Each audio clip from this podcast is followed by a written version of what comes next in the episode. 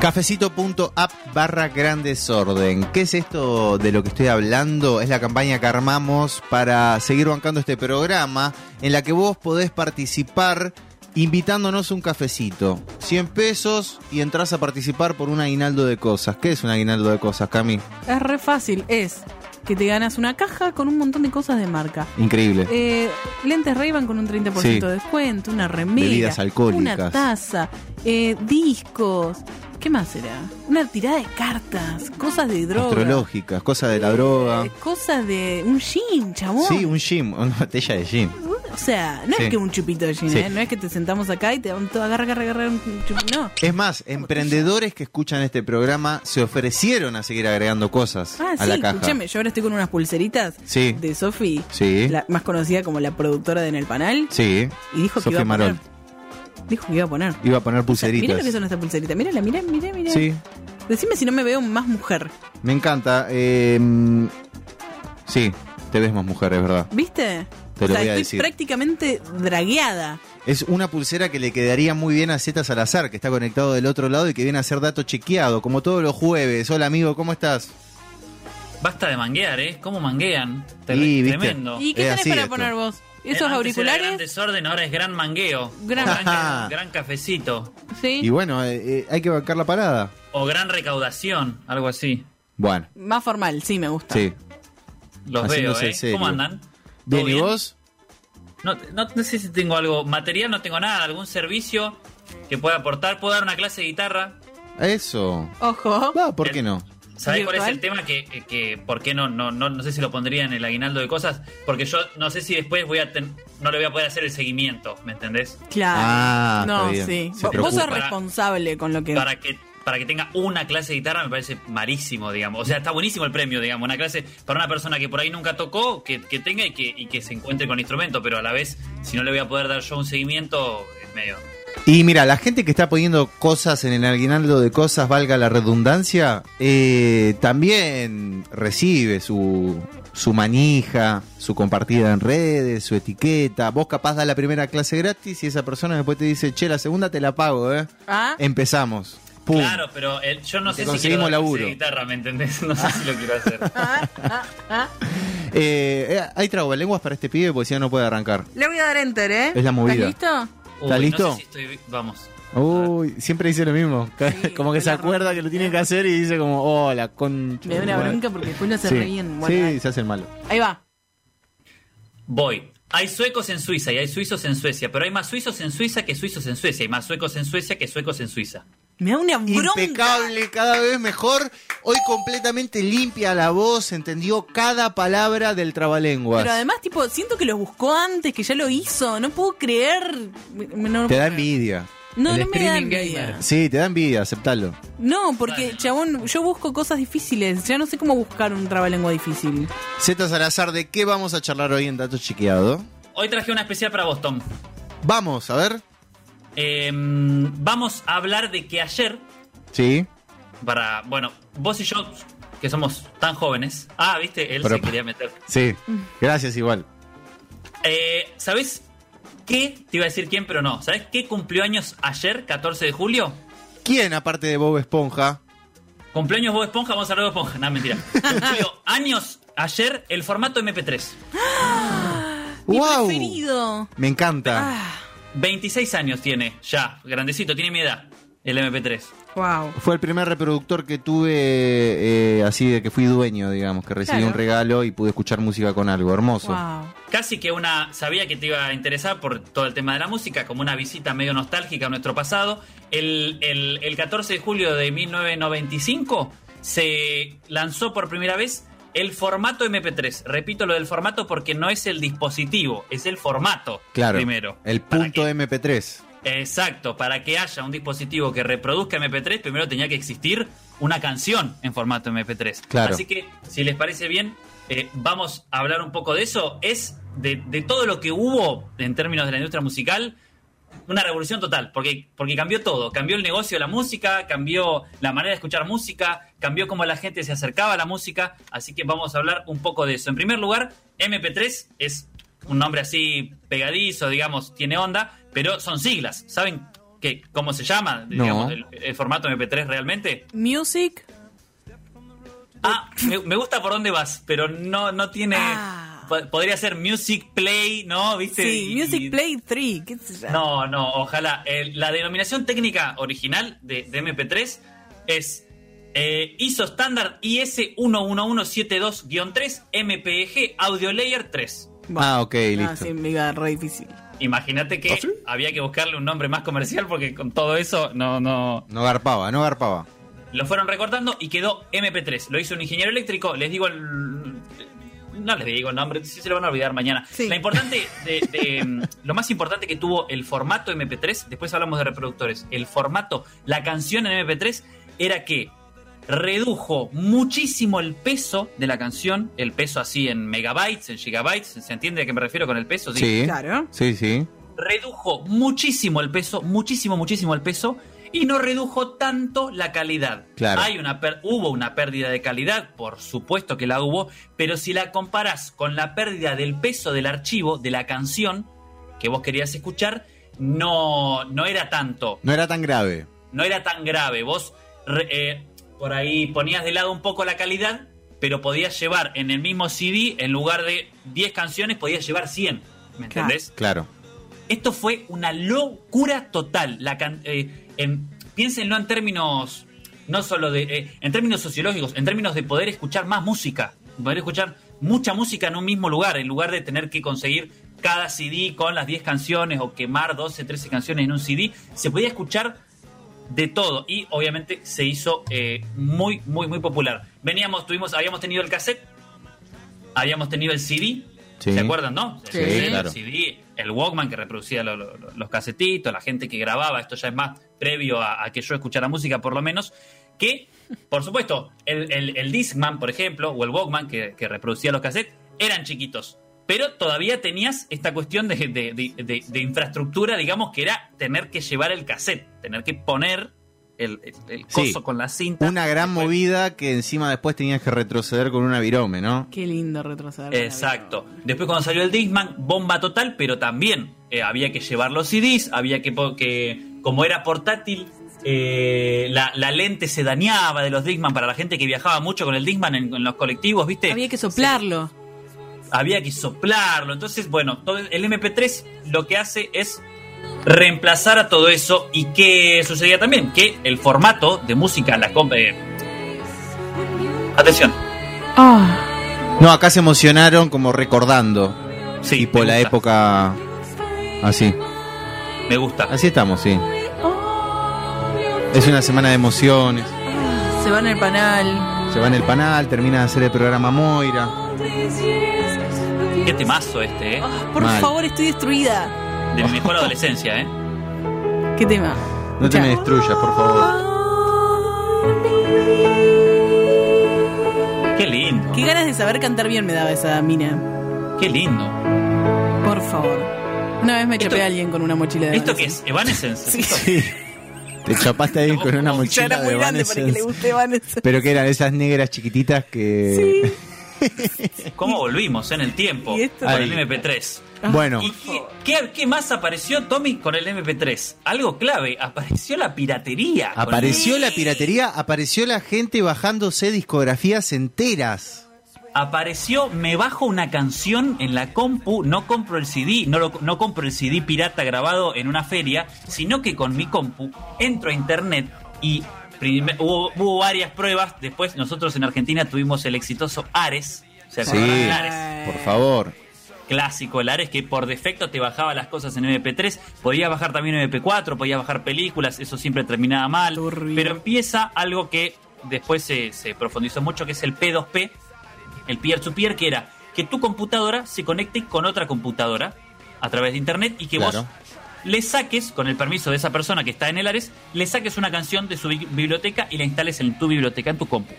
¿Qué pasaba con esto? Aparecieron también muchos virus. ¿Por qué? Porque las computadoras no sé si estaban del todo listas para algo como el Ares, que sacaba de internet del mundo Claro, Eh, apareció el ejército de los troyanos y no había nadie que la banque. Ah, todos los troyanos. Eh, estamos hablando época de oro de la gente que arreglaba computadoras con virus, época de oro. Nunca Sí. tuvieron tantos cli- nunca tuvieron Nunca. tantos clientes como cuando a principios de los 2000, 2000 y pico apareció el MP3 en Argentina Qué y la gente empezó a descargar a full. Ahí los técnicos de computadoras se hicieron la vida porque porque con el Ares, con el Emule, que era otro conocido también acá en Sí. Argentina, mucho, mucha canción, mucho virus, pero se empieza a eh, descargar mucha música.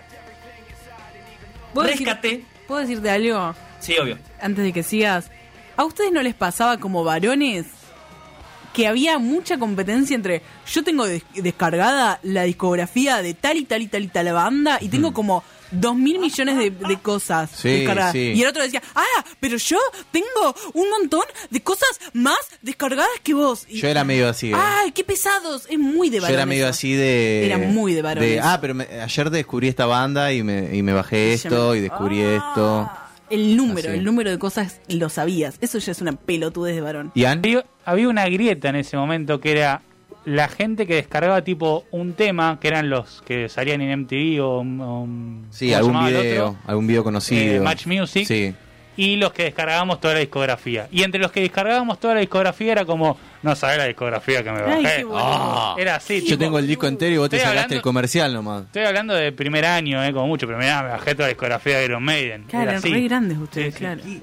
Me encanta esta época del MP3, me encanta este revival, estos recuerdos. Yo era el que el que describió primero, yo tenía los hits. Claro. Me gusta. Tenía cua- cuatro de Pink Floyd, cuatro de Led Zeppelin. ¿Cuál es, cuál es la cuatro banda que siempre nombrás? Eh, ¿De Rasmus es? No, ¿cuál es? De Rasmus, la banda sí. de adolescencia. sí.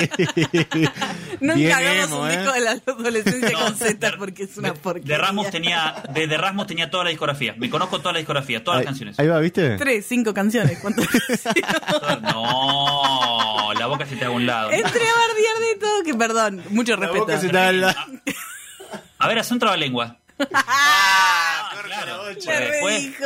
No, era la banda, la escuchaba mucho. Después cuando empecé con la guitarra y todo eso sí, empecé así con los clásicos, pero era como habrían, como habían descrito recién, no tenía la discografía, sino que escuchaba las canciones más conocidas de, de las Ah, bandas mira. clásicas del rock, no escuchaba así mucho. Y rescaté, porque con la piratería y con el MP3 y con toda la gente descargándose canciones en sus casas y reproduciéndolas en sus dispositivos portátiles, acá en su momento a principios de los 2000 sale el iPod de Apple, Claro. el gran, gran, gran, gran producto de Apple, eh, de Steve Jobs, rompe todo el mercado. En Argentina nadie tenía iPod, lo que teníamos todos era copias.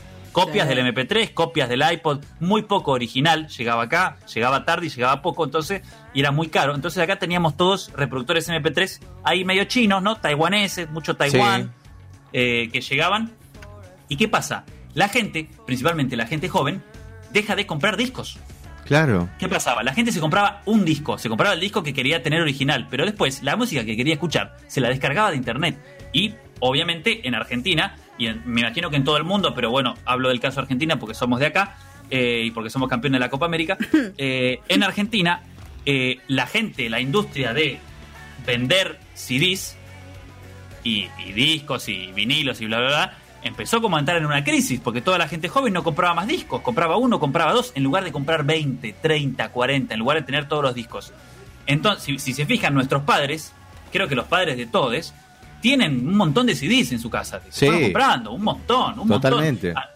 De bandas que ni siquiera después escuchan, pero que los tienen. Nosotros, en cambio, los que tenemos 20 y pico, no sé si tenemos tantos CDs. Tenemos por ahí los de las bandas que más nos gustan, pero digo, no teníamos esta cosa compulsiva de comprar CDs. Entonces, encontré una nota de La Nación del 2006 Bueno, wow. que Histórica. hablaba de los... eh, ellos hablan de los muertos que se está cobrando el formato MP3.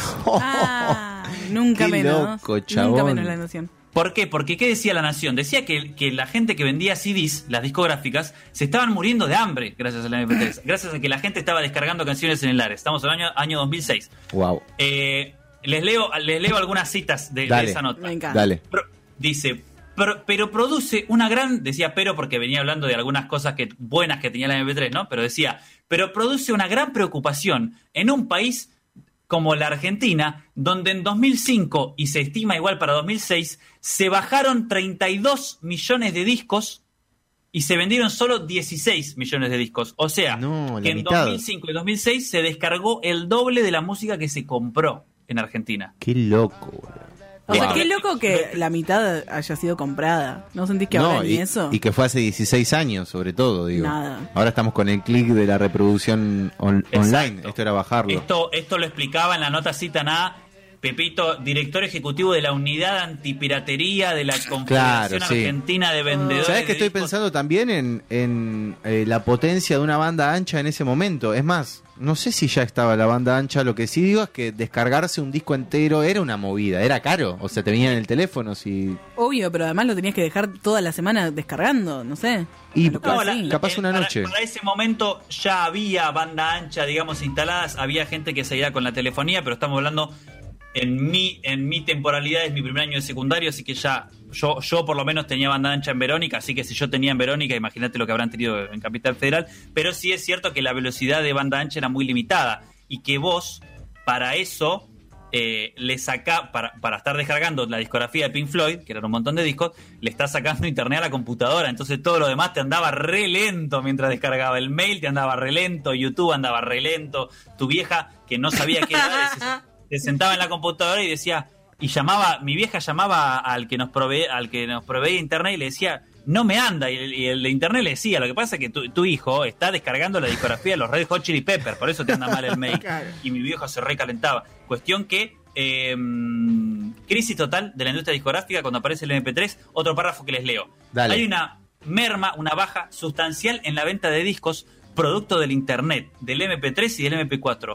Ya no consumen discos los chicos de 30 años para abajo. Los chicos. Bajan, bajan todo, salvo los que son muy fanáticos que por ahí se compran un original. Y está pasando lo mismo con las películas. Estamos viviendo una crisis. Todo Oh. mal.